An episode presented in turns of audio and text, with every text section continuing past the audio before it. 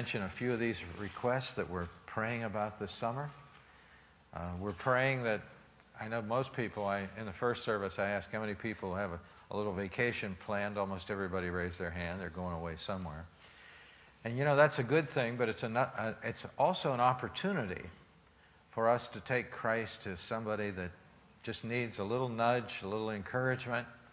And so that's why we're praying together the first request right up here that our vacation will be a vacation for God.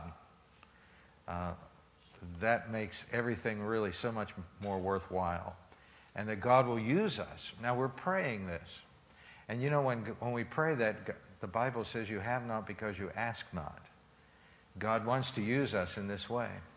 So I'm praying that for you, you're praying it for me. That God would protect our time together with Him throughout the summer. That's important. Uh, you know, every now and then something comes up in my life and I don't get started in the right way spiritually in the morning. I can sense it all day long.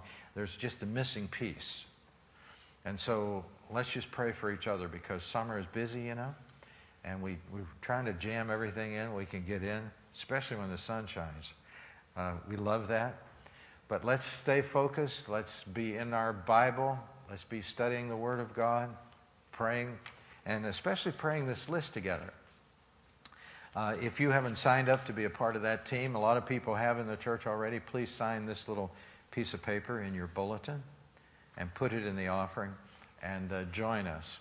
And uh, I'm going to be talking to you about this for a couple weeks, and then I'll just kind of drop it for a while, and we'll just all begin to pray this list, and let's see what God's going to do.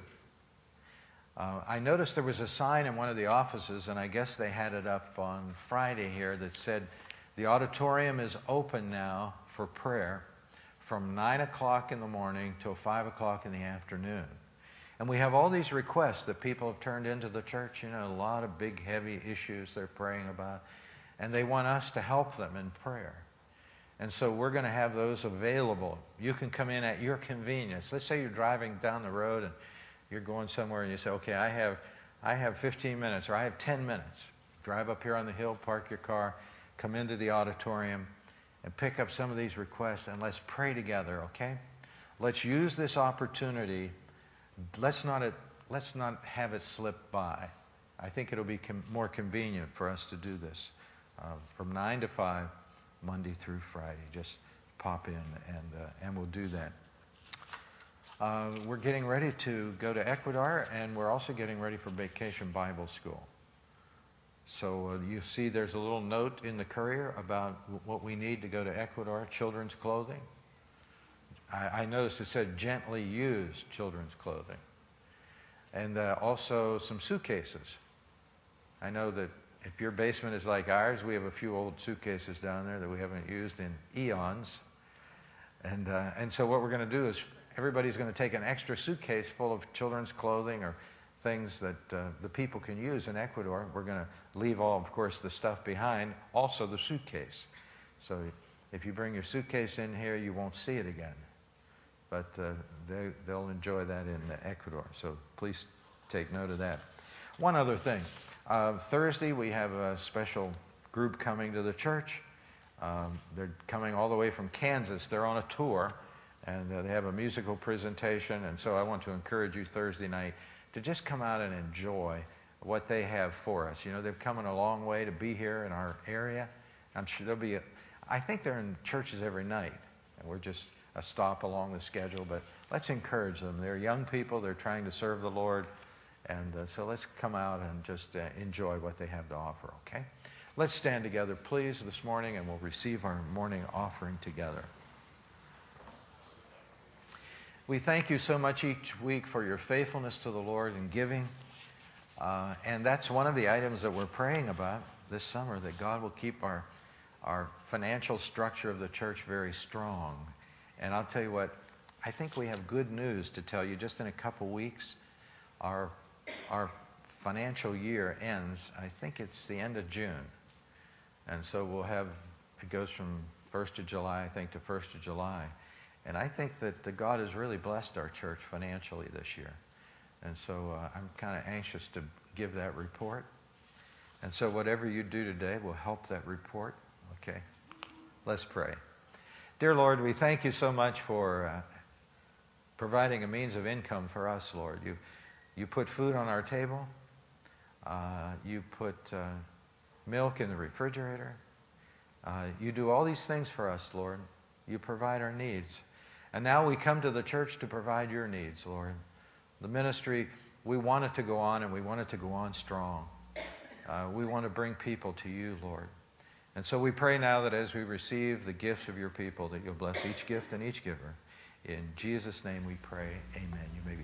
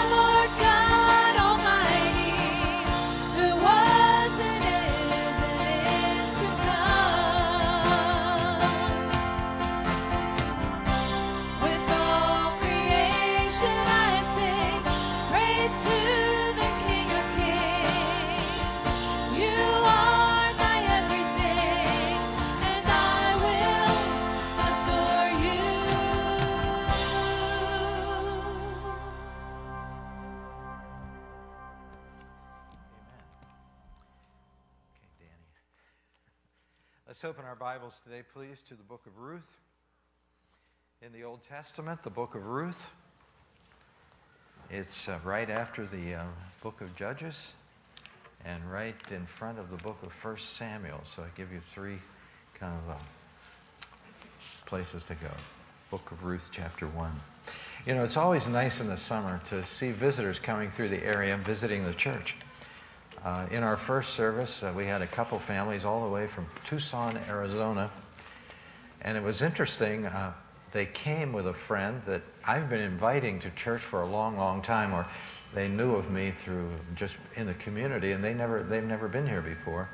And so they had visitors coming in, and they said, Why don't we just all go up to the church today?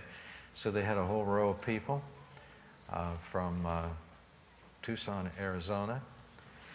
Uh, Karen Juskowitz's brother was here in the first service, and uh, he drove across the state of Pennsylvania. I think it was this morning on his dune buggy or something. He, he said he left at 5 o'clock in the morning. And he does this quite often on his motorcycle. And I keep trying to talk sense to him, but it doesn't work. So you tell Karen to work him over. But anyway, uh, it's, it's nice to have visitors from all around. And uh, even though they're away from their home, they're, uh, they're enjoying the church, they're enjoying fellowship, they're enjoying your friendship. In the book of Ruth, chapter 1, I'd like to talk to you about starting life over today. You know, maybe you're here today and maybe you've done that a, a time or two. I wouldn't be surprised. Uh, some people have to do it a number of times. But here we find the story of two people Naomi and Ruth, who have to start their life over again. It didn't go the way they thought it was going to go, and so they had to start again. So, verse number one. Now it came to pass in the days when the judges ruled that there was a famine in the land, and a certain man of Bethlehem, Judah, went to dwell or to sojourn in the country of Moab, he and his wife and his two sons. Uh, the name of the man was Elimelech. The name of his wife was Naomi, and the names of his two sons were Mahlon and Chilion. Ephrathites. Does that name look familiar to you? Uh, in Christmas time, we remember we always bring out that passage in Micah chapter 5, verse 2 that says, Bethlehem Ephratah, though you are little among the thousands of Judah, yet out of thee shall come forth unto me a ruler who's to be in Israel uh, Ephrath was the ancient name of Bethlehem. And so they called people at this particular time Ephrathites. And so that's just another name for those who live in Bethlehem. And they went to the country of Moab and remained there. I think there is a, a difference between his original attention, which was given in verse number one, to go to Moab. He wanted to go there temporarily to avoid the famine. But he ended up staying there an awful long time. His family did. Then Elimelech, Naomi's husband, died, and she was left and her two sons. Now, this is something that families don't plan for. You know, we all live for, for, for each other, and we all believe that we're going to, in our heart, live forever. And when somebody in the family passes away, it's such a devastating effect upon us. And so here Elimelech takes Naomi, the, the two boys, moves away, and he ups and dies on them. In addition to that, in verse number four, now they took wives of the women of Moab, and the name of the one was Orpah, and the name of the other Ruth, and they dwelt there about 10 years. Life went on after Elimelech died. His two boys got married. Then both Mahlon and Chilion also died. Now, this is, it, it's kind of hard to understand, really. So the woman survived her two sons and her husband she um, arose with her daughter in laws, that she might return from the country of Moab, for she had heard in the country of Moab that the Lord had visited his people by giving them bread. She started her life over again. Boy, this story is written time and time again. People start out with the best intentions of life, and all of a sudden, things happen that they never dreamed could ever happen to them. It always happens to right to someone else, but it happened to them, and uh, and now she says, "I, my, uh, my husband is gone, my boys are gone, and uh, I have left my sons' wives." Look at verse six. Then she arose with her daughters in law that she might return from the country of Moab. For she had heard the country of Moab had the Lord have visited his people by giving them bread or rain. Therefore she went out from the place where she was, and her two daughters in law with her, and they went on the way to return to the land of Judah. And Naomi said to her two daughters in law, Go return each to your mother's house. The Lord deal kindly with you as you have dealt with the dead and with me. Naomi said, Listen, why don't you just go back, stay here in your, in your environment, because I want you to get remarried and I want you to have a life of your own. Don't come with me. I think the best thing for you is to stay right here in Moab. And look at what happened in verse 10. And they said to her, Surely we will return with you to your people. So here we have Orpah and Ruth, and they say, No, no, no, Naomi, we're not staying here in Moab. We want to go with you. But Naomi said, Turn back, my daughters. Why will you go with me? Are there still sons in my womb that they may be your husbands? Look down in verse number 13. Would you wait for them till they are grown? Would you restrain yourselves from having husbands? No, my daughters, for it grieves me to find much for your sake that the hand of the Lord has gone out against me. It's interesting that Naomi here is, is saying that whatever's happened to me, the loss of my husband, the loss of my two sons, is from God. That's what she said. The hand of the Lord has gone out against me. She's not bitter against God. She's just stating a fact. That's all. That God was, is operative in her life, and these results are a result of God. Then they lifted up their voices and wept again, and Orpah kissed her mother in law, but Ruth clung to her. And she said, Look, your sister in law has gone back to, to her people and to her what? Her gods return after your sister in law. But Ruth said, and here we find uh, this tremendous statement that you've heard many, many times at wedding ceremonies. And we'll, we'll come back to that a little later. In verse number 19, now the two of them went, Orpah went back. Ruth said, Listen, I'm sticking with you, Naomi.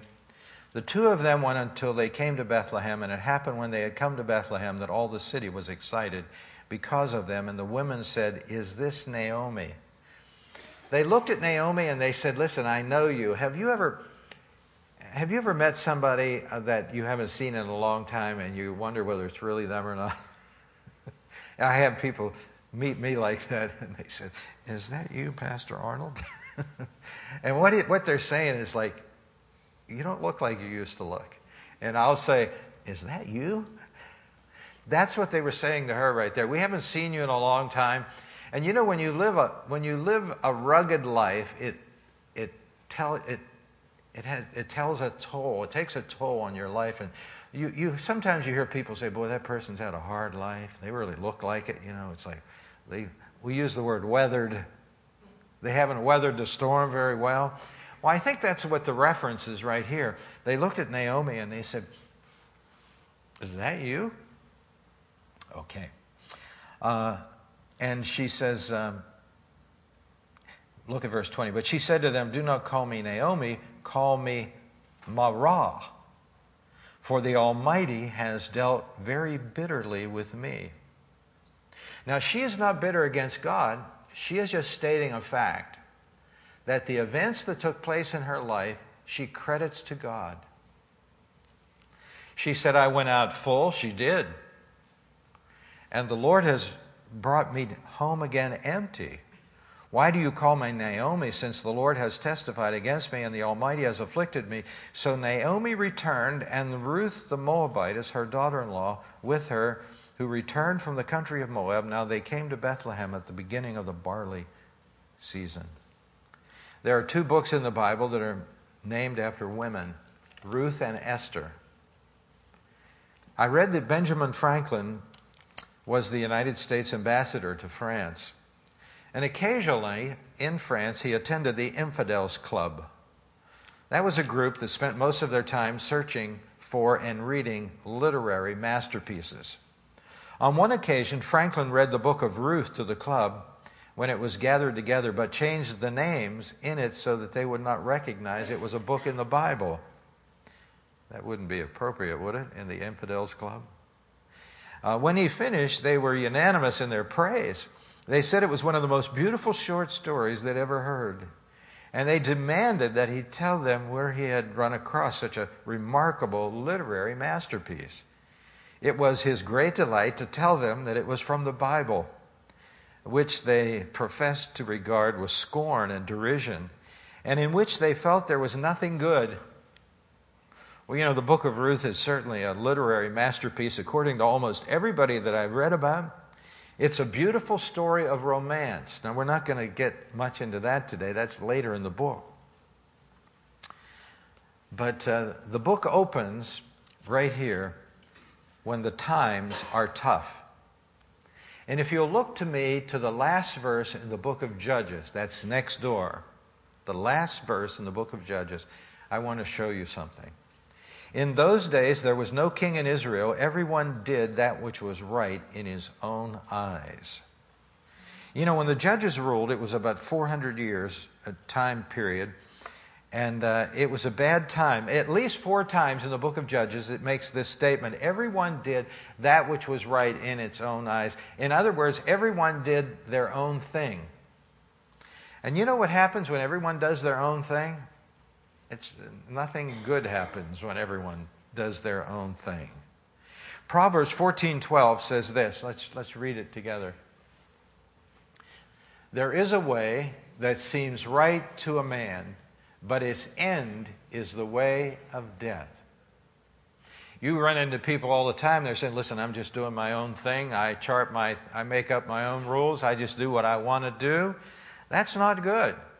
The Bible says if you live like that, there is a way that seems right to a man, but the end of it is the way of death. It's not good. And so, in the middle of this decadent culture, the book of Judges is the story of Ruth. And so, when you're reading the book of Judges, what the, what the writer did is he, he gave us this snippet of life out of the time period of the book of Judges. Do you know life goes on no matter how bad life is around us? It just goes on. People fall in love, they get married, they have children, they plant gardens. They all want a house or an apartment with a white picket fence, of course. They make a living, somehow they scratch for a living. They take care of their aged parents. Let me say that again. Just dropping it in. They take care of their aged parents as part of life. But life goes on, no matter how bad it is. You know, when we look at the news, when we look at the news today, we think, well, how could life get any worse than it is now? And then the headlines of the next day, what happens? It gets worse. And we say, how could it ever be worse? And the next day, it gets worse.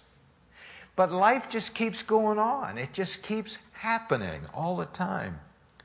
This is the story of Ruth. It starts out with a famine in Bethlehem. Now, Bethlehem, as you know, the meaning of the word Bethlehem means house of bread, city of David. But uh, bread is scarce right here. Famine was a sign that something was, uh, else was happening, especially because it was related to the nation of Israel. Uh, Deuteronomy chapter 11, verse 13 through 17. I'm, gonna, I'm just going to read it for you and you try to follow along because it has some powerful information about what's happening in Bethlehem at this time of my Bible reading. Okay, here we go. And it shall be that if you earnestly obey my commandments, which I command you today, to love the Lord your God and serve him with all your heart and with all your soul, then I will give you the rain for your land in its season the early rain and the latter rain, that you may gather in your grain, your new wine, and your oil. Where does rain come from? It comes from God. And God says, If you love me with all your heart, I'll make it rain. And you know, everything comes from rain. Jim Watts and I were standing on the front porch of the church a couple days ago, and the rain was coming down real slow, you know. And we were commenting, I bet the farmers around here just thanking God, man. That's the kind of rain they want, nice and slow, doesn't run off, goes down into the ground. God says, Listen, if you love me, I'll make it rain. And then look what happened. Take heed to yourself, lest your heart be deceived and you turn aside and serve other gods and worship them. Lest the Lord's anger be aroused against you and he shut up the heavens so that there is no rain. Rain is a blessing from God. You can't get any, that's, it's wrapped up, life is wrapped up in rain. And the land yield no produce, and you perish quickly from the good land which the Lord has given you. He says, If you love me, I'll make it rain. If you don't, I'm shutting the faucet off. No rain. So, there's a famine in Bethlehem. What's happening? God shut the rain off. Crops couldn't grow. And so Elimelech, he decides listen, I got to get out of here. I can't feed my family. The meaning of Elimelech's name is God is king. The meaning of Naomi's name is pleasant. Now, this is a, this is a pretty neat thing right here uh, because every woman would like to have a man that says, Listen, God is my king. Wouldn't you, ladies? Sure, you would. You'd love to have a man that says, Listen, God is first in my life, as for me and my house, we'll serve the Lord. And every man would like to have a woman like Naomi who is pleasant. Amen? Men? Yeah. I mean, what an arrangement, huh? How, you can't get any better than that. You know, God is king and she's pleasant. Wow, we got it together. And so this, this family, they had it together. They really did. But he decides he's going to leave the land of Israel and move to Moab. Now, Moab was south, east, right across, east from the Dead Sea. It was a perennial enemy of Israel. Actually, God cursed Moab. When we used to take mission trips to Haiti, the pastors down there always told us listen, we believe God has cursed Haiti. And the reason why we believe that God has cursed Haiti is because of the witchcraft in Haiti. Well, God did curse Moab, but Elimelech took his wife Naomi by the hand and he says, Listen, we're out of here. And there's pretty good evidence that this was not the right move for them because when Ruth and Naomi came back, the people were glad to see them. And they hadn't gone when Elimelech left. They stayed, they stuck it through. So original, his original intention was just to go to Moab for a short period of time, but it turned into a long time. Life didn't get easier, which he thought it would. It got harder. Now we all wish that life could be easier, amen. we wish it could. But sometimes it gets harder. And so, uh, and so Naomi is saying, listen, I know what's going on here. The move that we made was in the wrong direction. We left the land of Israel. And my sons, now follow me here, my sons married women of Moab who worshiped other gods. Now, their primary god in Moab was a character named Chemosh. And in that particular line of thinking, they would offer their children as sacrifices to this God. It was a wicked, wicked thing. And so, this is why Naomi said, Hey, listen, we went out of the land we weren't supposed to go. Our sons married the women of the land who worship other gods. Strike one, strike two. And then there were the funerals. Uh, you know, one funeral is bad enough, but three? And then uh, she decided to do something. After all of these things happened to her, she turned her eyes back home in verse 6. Look at it, please. Then she arose with her daughter in law that she might return from the country of Moab. Now remember, Moab is this cursed place. And she says, she said in effect, I'm getting out of here. I'm getting out of here. All I have in this place is bad memories. My husband died, my boys died. This place is wicked. They offer their children as sacrifices. I'm getting out of here. Uh, for she had heard in the country of Moab that the Lord had visited his people by giving them bread. And so she begins to make farewells with her daughters in law, and they said, Listen, we've decided both to go with you. And so they struggled with that for a while. Now, I'm sure that was a little bit hard for her to leave because she'd been there 10 years. And you know, when you're any place 10 years, you have some roots down. Uh, but uh, there was this instinct in her heart that made her want to go home. And you know, when you have trouble and your, your life blows up, you want to go home. I can't tell you how many people I know that have called up their mother or dad and said, Mom, that room you got upstairs still there? How about two rooms upstairs? How about a room above the garage? Anything. I want to come home. My life exploded.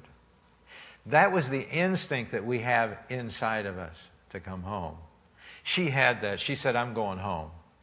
But she not only had a natural instinct to go back to the land of Israel, she had a spiritual instinct too, because she missed the God of the land and the land of her God because she was living in this ungodly place. And she said, You know, I miss that. I want to go back to my God. And so here we find this story, and we have these three widows as they start out together. And in verse number 8 and verse number 9, Naomi actually speaks affectionately of the Lord. She's not bitter against God. Uh, and she uses the word rest for marriage. Look at verse number 9. The Lord grant that you may find rest, each in the house of your husband. It was very unsettling at that time to be a widow. No one could care for you. It was hard to make a way. And she said, if you get remarried, uh, it'll be restful for you. That was almost a synonym of marriage. And so um, she acknowledged the Lord's control over her life. And so here we find three people. They're headed up to the land of Israel, but one of them decides not to go, and that's Orpah. She turned back. She followed the advice of Naomi. And look at verse 15. And she said, Look, your sister in law has gone back to her people and to her gods. Now, this was a spiritual decision right here. Uh, she's gone back to her gods. Now, you know, we uh, sometimes look at situations like that and scratch our head. Why do people turn back when they're going in the, direction, the right direction? Sometimes two people will make the very same commitment under the same circumstances. They're confronted with the same truth. They're, con- they're going to make a commitment to Christ, but one of their commitments is not as deep as the other. It's emotional. It's. Uh, stirred for the mo- they're stirred up for the moment. It's superficial, I guess we could say. Sometimes people look at Christ for what they can get out of him, kind of like a genie in a, a jar. They rub the jar and Jesus comes out for them. And, and uh, after a while, when they have to start living their faith and their faith gets hard, and using their faith, they decide, you know, I don't want to walk this way anymore. I can't go on any longer. And that's what happened to Orpah here uh, she said, You know, I think this is going to be too hard for me. I think I'm just going to stay here. She turned back to her own people and to her own gods because her commitment that she intended to do was superficial. You know, to follow the Lord all of your life, you have to have a pretty strong commitment, don't you? Say amen. I mean, that's, that's a commitment. I mean, that's the, that's the long journey. Anybody can start out quickly, like out of the chute. It's like, wow, look at them. Uh, the real winners, though, finish the race. They're the real winners. Well, I think the reason why these two daughters in law wanted to follow Naomi home because her life was an attraction. She was the real thing. I think she was caught in a bad situation. And you know, a lot of people get caught in bad situations, and their destiny is not controlled by them. It might be a husband, it might be a wife, it might be a situation, it might be a family, but it's out of their control. I think that's what Ruth was, or Naomi was facing.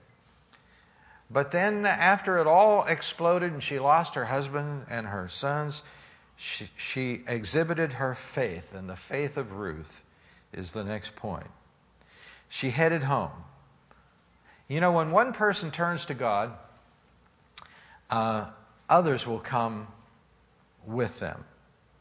So here's Ruth. She says, I'm going back to God of the land and the land of my God. And Ruth says, Okay, I'm coming with you. It kind of reminds me of Acts 16:31. The Bible says, "Believe on the Lord Jesus Christ, and you shall be saved and your household." I love that. I love that. That means when a person makes a commitment to the Lord, there is a real strong chance that the kids and the grandkids and the cousins will come to Christ too. If somebody will stand up and follow Jesus in an, in an authentic way. And that's what she did even though she was a victim of her circumstances and probably would have left Moab a long time ago, but she didn't get to make that decision. Now she's making the decision, and Ruth is going with her. Uh, and the, the Bible says, and now we're going to go to that part that I promised in verse 16. But Ruth said, Entreat me not to leave you or to turn back from following after you. Now, this you hear at weddings. For wherever you go, I will go, and wherever you lodge, I will lodge. Young couples like to go and to lodge. They do. And so they make that promise I'll go where you go, I'll lodge where you lodge. Your people will be my people. Your God will be what? My God. Where you die, I'll die, and there I will be buried. That's, that's what love and marriage is about. And the Lord do so to me, and more also, if anything but death aparts you from me. So uh, here they go. Ruth is making this commitment to Naomi. She's not only changing her address, she's changing her God. Uh, she's changing God's. But she, she had another motive too to go with Naomi. And you know what it was? To take care of Naomi. Uh, Bible scholars tell us that Naomi is about 50 years of age at this time, and back in that time, the lifespan was short. And so it would be hard for her to make a living. It would be hard for her to carry for herself. And so Ruth stands up and says, Listen, I'll go with you, and in effect, I'll be your caregiver.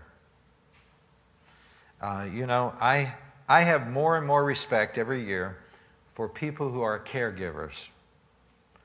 A caregiver is somebody that watches over somebody that can't watch over themselves. I run into them all the time anymore. Husbands who are taking care of their wives year after year, year after year, year after year, and wives who are taking care of their husbands year after year after year, and, and actually surrendering their life to that proposition. Uh, I'll tell you what, they're the real heroes. They really are. They're the people that work with your mom or your dad when you're unable to do that and go into their room and bring a little sunshine there. And, uh, and you're home and they're there doing the hard stuff. They're doing the hard stuff. Boy, I salute those people. I think in he- I was just thinking about this. I think in heaven the Lord's going to say, "All you caregivers, come over here.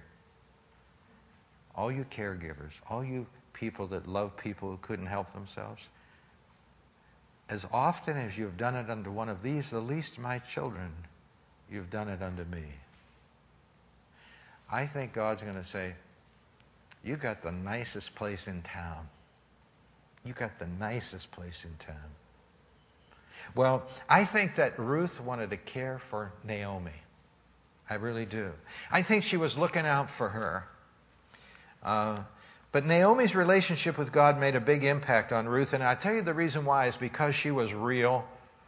She was real.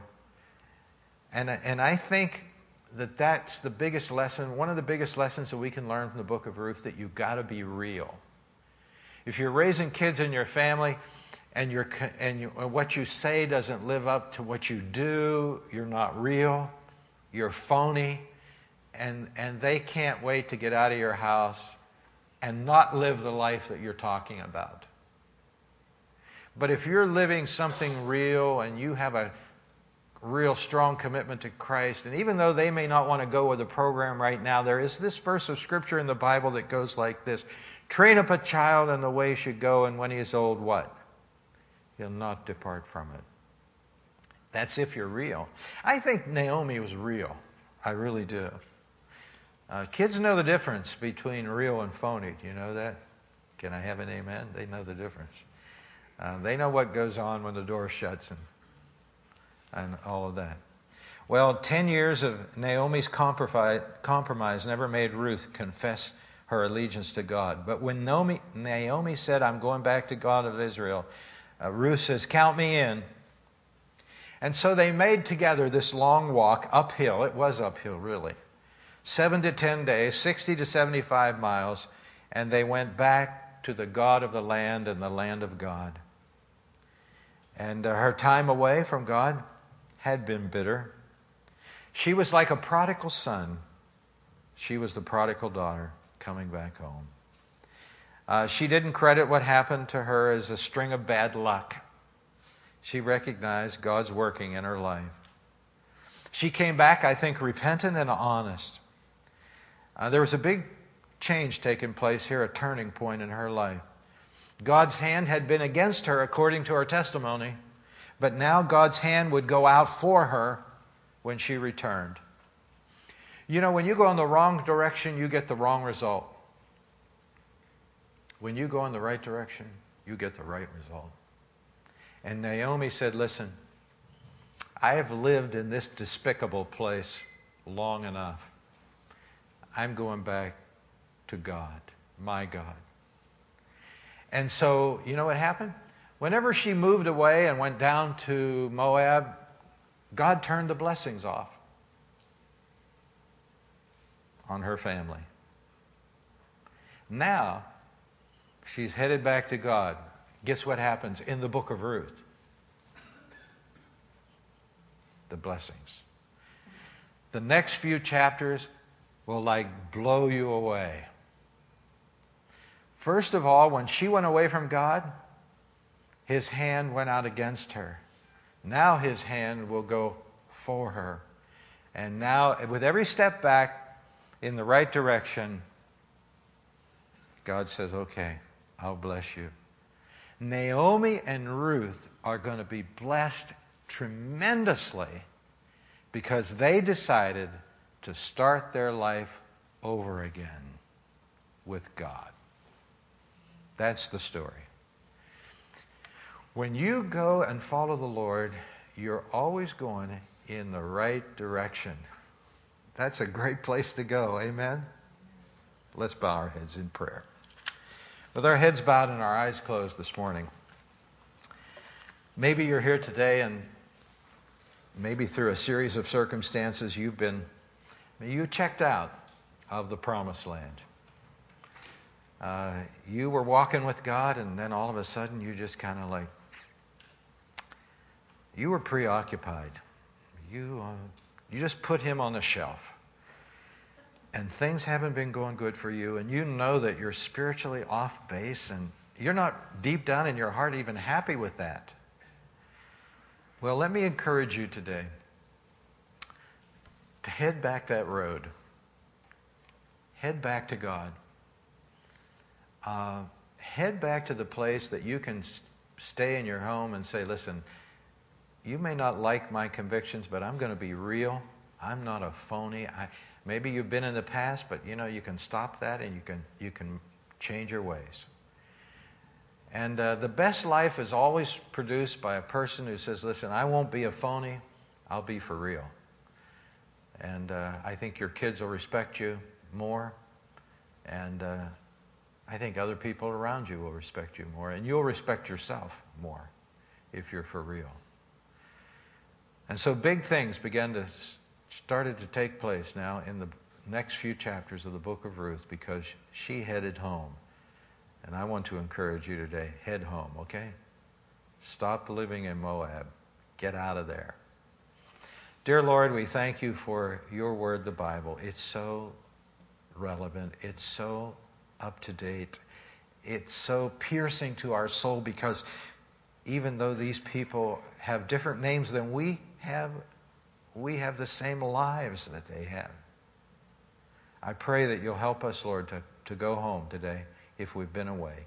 In Jesus' name we pray. Amen. Let's stand together as we sing our invitation song. And as we sing this song together today, if you'd like to come and pray about anything that's going on in your life or the life of a friend, just feel free to come as we sing. Music all is stripped away, and I simply